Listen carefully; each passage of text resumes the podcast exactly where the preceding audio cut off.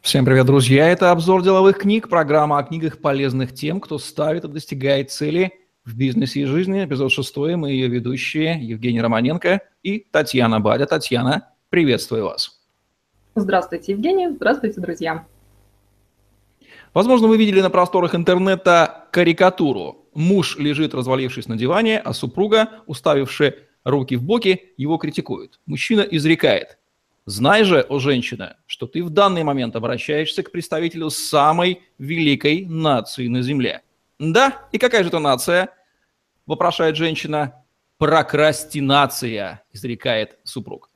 Татьяна, почему человечество болеет этой болезнью, означающей откладывание дел на потом и, возможно, никогда даже не приступание к ним, и как книга, которую мы сегодня будем разбирать, помогает в этом преодолеть эту болезнь? Книга помогает. Давайте начнем с книги и потом будем погружаться в вопросы, почему так происходит, как это проявляется и что конкретно с этим можно сделать. А, книга Нейла Фьоре «Легкий способ перестать откладывать дела на потом». А, вышла в издательстве Ман Иванов и Фербер в 2013 году. До меня дошла только в начале текущего года. И обращаю внимание наших уважаемых а, слушателей, зрителей и читателей, что а, имеет смысл подписаться на рассылку мифа, отслеживать их в соцсетях, потому что периодически они дарят свои книги совершенно бесплатно. Вот мне сотрудница скачала эту книжку мифовскую, легально, бесплатно выложенную в интернете, подарила на Новый год. Вот. А по поводу автора. Автор – это психолог с уже 30-летним стажем. Когда писал книгу, стаж был 20-летний, но за эти годы он не перестал изучать проблему прокрастинации, сам с ней сталкивался, сам ее преодолел и рассказывает, как это сделать. А, книга очень дружелюбная, а, написана спокойно, без вот этих эмоциональных вскриков, но при этом и не скучно, что важно для а, книг научных и околонаучных. И, Учитывая, а... что автор, а, прошу прощения, человек иностранный, означает, что прокрастинация действительно болезнь, поразившаяся все человечество вне зависимости от национальности, характерной для развитых стран, наверное, для развивающихся. Верно ли будет такое предположение? Ну, на индусов посмотрите. Думаю, да. Актуально для всех, но он подходит к этому вопросу очень интересно и, наверное, не так, как большинство, потому что многие сводят прокрастинацию к лени, то есть э, я человек ленивый, у меня много замечательных идей, ну вот как-то не дошел до того, чтобы их притворить в жизнь. Здесь же дается другое определение прокрастинации, она понимается как механизм, который помогает совладать с тревожностью, которая связана либо с началом какого-то проекта, либо с его окончанием, либо с принятием важного решения. И если мы вспомним себя, то наверняка придет что-то на ум, как было просто страшно взяться за что-то большое совершенно непонятное. Татьяна, я правильно понял, что причину прокрастинации автор видит в страхе, тревожности, отличный термин, понятный любому психологу, по поводу какого-то начинания. И наличие этой тревожности является э, препятствием, оно, которое откладывает начало, потому что она не преодолевается. Страх человека парализован.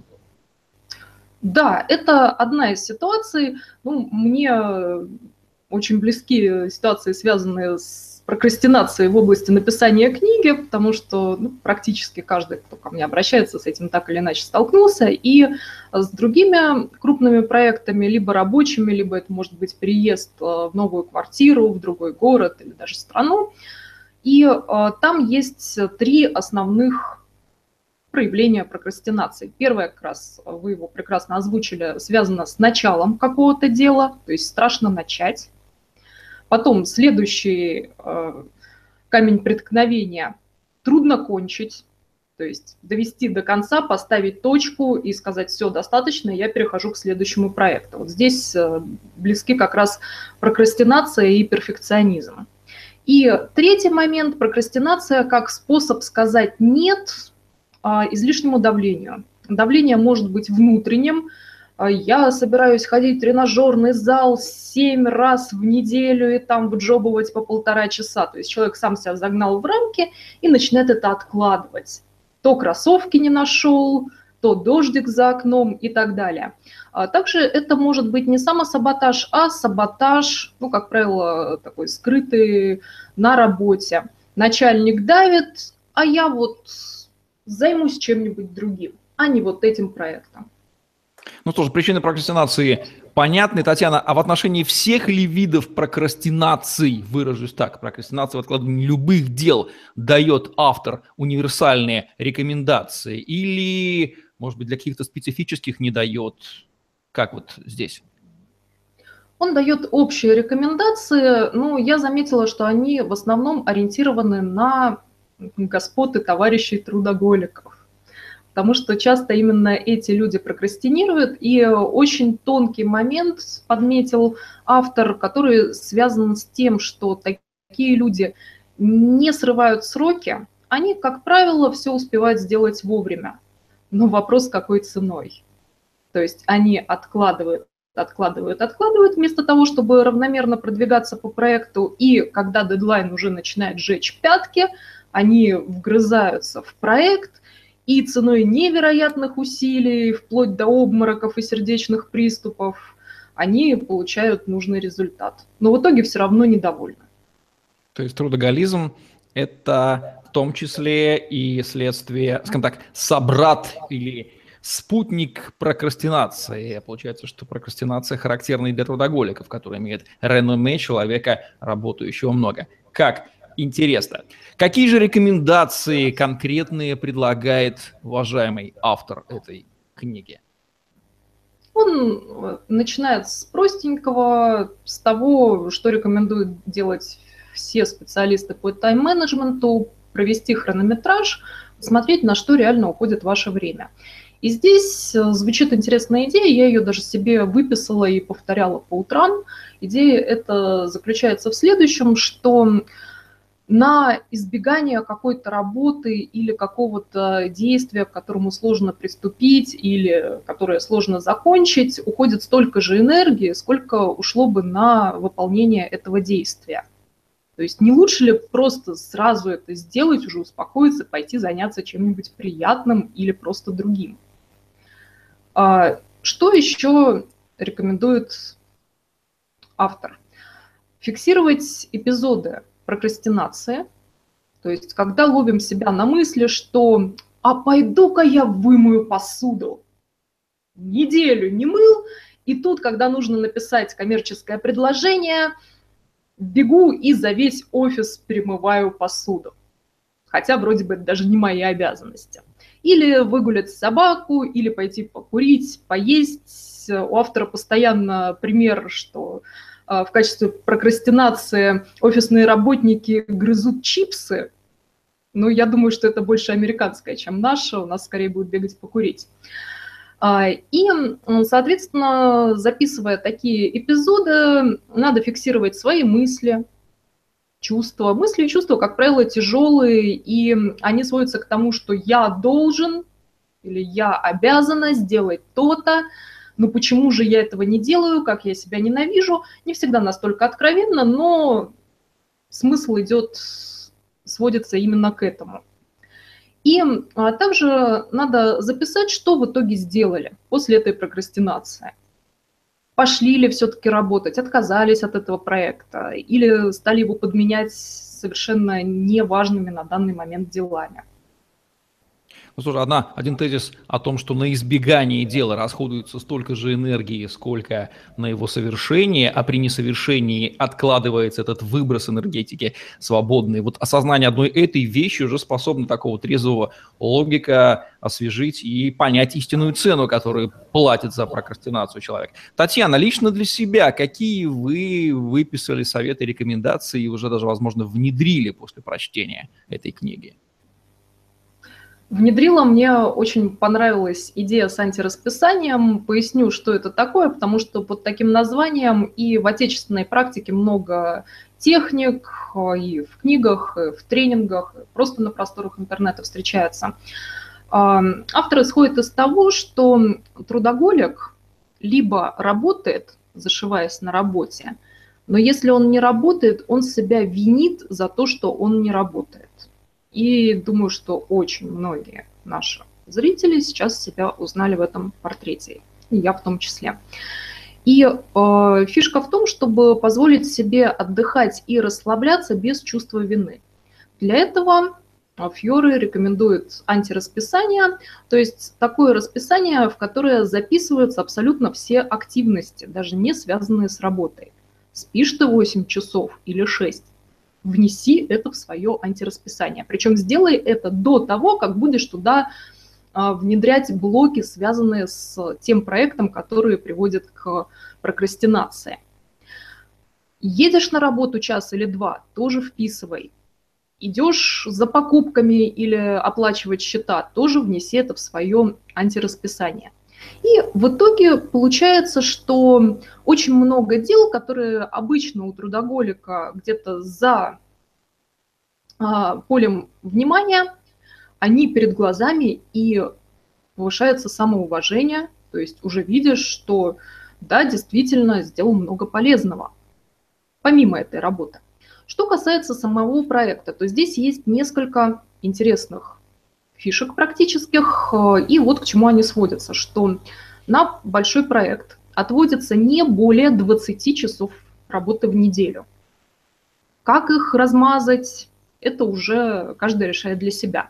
Но здесь включается второе правило, что в один день мы не работаем более 5 часов над одним проектом. И э, как редактор могу сказать, что да, это очень разумно. У меня бывали Э, совершенно сумасшедшие дедлайны, когда приходилось огромную книгу редактировать за два дня. из Альпины очень сильно торопили, и ну, ценой нечеловеческих совершенно усилий бизнес-роман за два дня отредактировала, сделала финальную вычетку перед отправкой в издательство. Но в таком режиме не то, что долго не проработаешь, долго не проживешь. Поэтому не более пяти часов в один день на проект. И следующая фишка, которая у меня зашла просто идеально и замечательно, и которая подтверждается исследованиями продуктивности человека, работы мозга, работы внимания и так далее, что а, следует себе устанавливать 30-минутные блоки работы, когда погружаешься в определенную задачу, и пока эти 30 минут не вышли, ты не заходишь в почту, не идешь смотреть новости, не чешешься. Ну, почесаться, конечно, можно, но недолго. То есть полностью погружаешься в задачу. За счет этого удается в эти 30 минут сделать очень много. И дальше уже идут личные эксперименты. Кто-то из э, людей, с которыми работал Фьора, из его э, не пациентов, клиентов э, и подопечных – могут работать так по часу, даже больше, без отрыва и совершенно не устают. Я для себя определила, что 30-45 минут идут просто замечательно, без малейших отвлечений, но если я себя дальше прессую и работаю больше часа, например, полтора часа, то после этого нужно гораздо больше отдыха для того, чтобы восстановиться. Так что Отлично, вот такое антирасписание. Нам предлагает нам автор. А, теперь я на людей трудоголиков буду смотреть вдвойне пристальнее, поскольку, скорее всего, их трудоголизм вызван чувством вины, которое их подстегивает. По крайней мере, эта версия нуждается в проверке. Татьяна, а кому еще особенно книга будет полезна, кроме людей с повышенной такой вот самоиндукцией, само возрождением чувства вины, которое они мастера в себе индуцировать, кому еще книга будет полезна? людям со сложным детством, например, нелюбимым детям в семье, это очень будет актуально, либо не просто нелюбимым, а менее любимым, или тем, у кого были терки со своими родителями и другими родственниками по поводу психотипа ребенка, по поводу того, чем он хочет заниматься в своей жизни.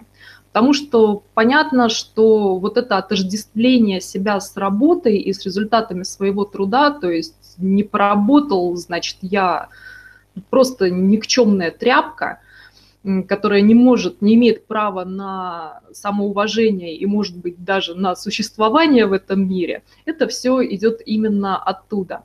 То есть ребенка э, толкают к каким-то внешним достижениям, не думая о том, как ему внутри вообще с этим живется, и что ему хочется побыть просто любимым ребенком своих родителей какое-то время. И э, потом у него этот внутренний критик, левополушарный, начинает доминировать, и в итоге человек э, сам себе постоянно говорит, ты должен, ты обязан, если ты не сделаешь, то будет плохо. И э, интересный приводит автор пример, он помимо того, что психолог и специалист по стрессу, он в прошлом десантник. И он рассказывал, что как-то десантников зеленых э, закинули на какой-то вертолет и сказали, прыгайте с парашютом. Они нифига не умеют, боятся, не понимают, что вообще делать и очень не хотят прыгать. И он смотрел, как прыгали его однокашники, там кто-то ударился, у кого-то парашют не раскрылся, у кого-то еще что-то. Короче, жесть. И он про себя думает, что либо я сейчас буду внутри сопротивляться и прыгну с таким чувством, что я этого не хочу, то чувство, с которым живет любой прокрастинатор, либо я возьму на себя ответственность и сделаю этот шаг из вертолета осознанно, потому что это мой выбор. То есть, по сути, выбора нет, но я выбираю действовать именно так, как сейчас нужно. И этим, кстати, и Диоген славился, и многие вообще известные великие люди. И вот этот вот зеленый десантник, он принял на себя ответственность, и его прыжок, в отличие от его друзей, получился просто замечательно, без каких-либо проблем. Так что я думаю, во многом эта книга о том, что надо брать на себя ответственность и даже если ты прокрастинируешь, просто себе сказать, да, я сейчас до чертиков боюсь этого проекта, потому что я боюсь либо провала, либо успеха, либо, например, увеличения обязанностей в случае того же самого успеха, выхода на новый уровень.